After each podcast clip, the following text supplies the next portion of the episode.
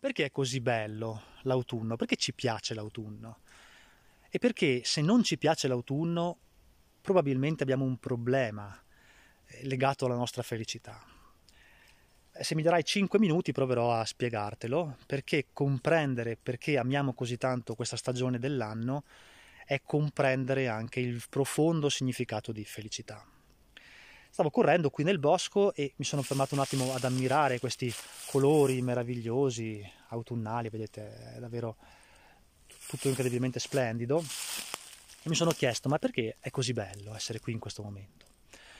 Beh, è certamente bello perché ci sono dei colori, appunto, come dicevo, l'arancione, il rosso, il giallo, che sono piacevoli. C'è una luce molto bella che filtra tra gli alberi e quindi eh, crea un'atmosfera bella, piacevole. C'è eh, anche in città, no? se questa luce filtra tra i palazzi, è, è, molto bella, non bisogna per forza essere in un bosco. C'è una temperatura bella, la mattina non è troppo ca- freddo, a pranzo non è troppo caldo, possiamo stare in un baretto a prendere l'aperitivo oppure passeggiare nel bosco in maniera incredibilmente piacevole. L'autunno è bello perché è un momento di transizione. Noi ricordiamo con un po' di malinconia l'estate, il caldo, le vacanze e siamo anche un po' tristi per l'arrivo dell'inverno. Ma la malinconia e la tristezza sono sentimenti che ci ricordano quanto è piacevole e rimarcano, sottolineano quanto è piacevole questo, questo momento e quindi ci donano un po' di serenità, un po' di contentezza. Ma soprattutto l'autunno lo amiamo, ci piace perché è un momento sfuggente. Noi siamo profondamente consapevoli del fatto che durerà molto poco. L'autunno durerà qualche settimana, questi colori, questa atmosfera durerà qualche settimana e poi da un momento all'altro tutto potrebbe precipitare nel freddo nell'inverno e quindi privarci di questa felicità.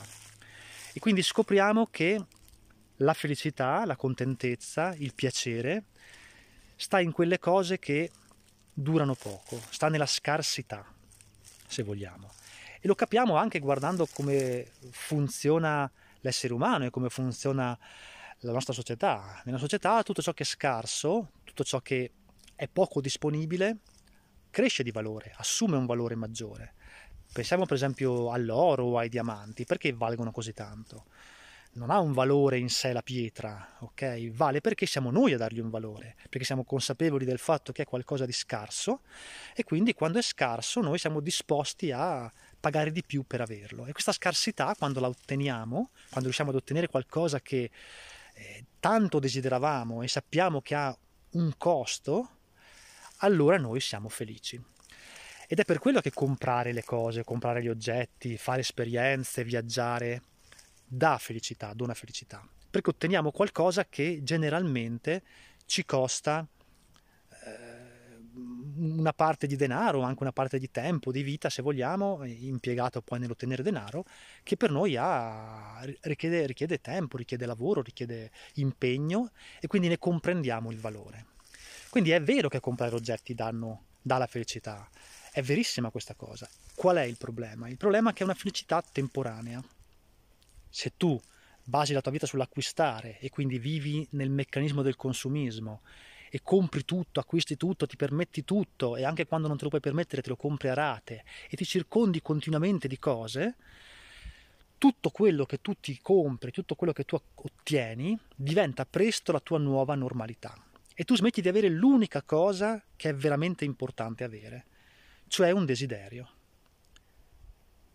Oppure, per ottenere quel desiderio, per realizzare quel desiderio, hai bisogno di continuare a spendere, alzi sempre di più l'asticella dei tuoi bisogni, perché tutto quello che ottieni in maniera così di, eh, vorace, in maniera così malata, anche da un certo punto di vista se vogliamo, diventa presto la tua nuova normalità e non ti dà più felicità, non ti dona più nessun sentimento, non ti dona più nessuna sensazione, non ti fa più provare nulla.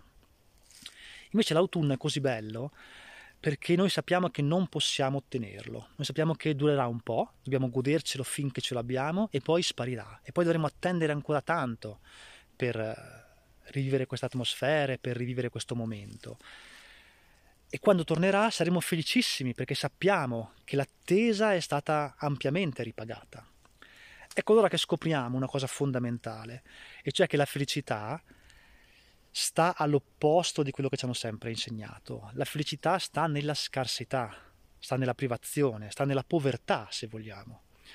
E lo so che è controintuitivo, perché ci hanno sempre raccontato il contrario, che la felicità sta nell'avere le cose, che la felicità sta nel potersi permettere tutto, che la ricchezza è la quantità di beni materiali che ti puoi permettere.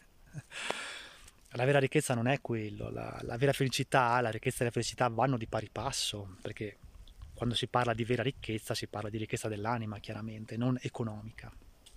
La felicità sta nel privarsi delle cose, nel porsi volontariamente in una condizione nella quale tu hai dei desideri, piano piano soddisferai quelli più importanti per te, quelli che ti stanno più a cuore, rinuncerai al resto e ti manterrai in un continuo stato di privazione, grazie al quale imparerai a dare veramente valore alle cose, perché sai che sono scarse, sai che non le avrai e sai che se un giorno forse le potrai avere, allora saranno stato, stato frutto diciamo di una grande attenzione, di una grande riflessione, eh, di, un, di uno sforzo importante.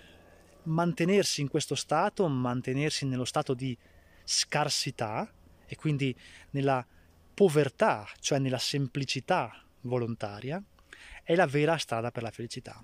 Chiunque vi racconti il contrario mente mente spudoratamente oppure non ha mai capito veramente che cos'è la felicità. E allora capite perché l'autunno ci insegna nel profondo che cos'è la felicità, perché l'autunno rappresenta la scarsità e la scarsità è la chiave per ottenere la felicità.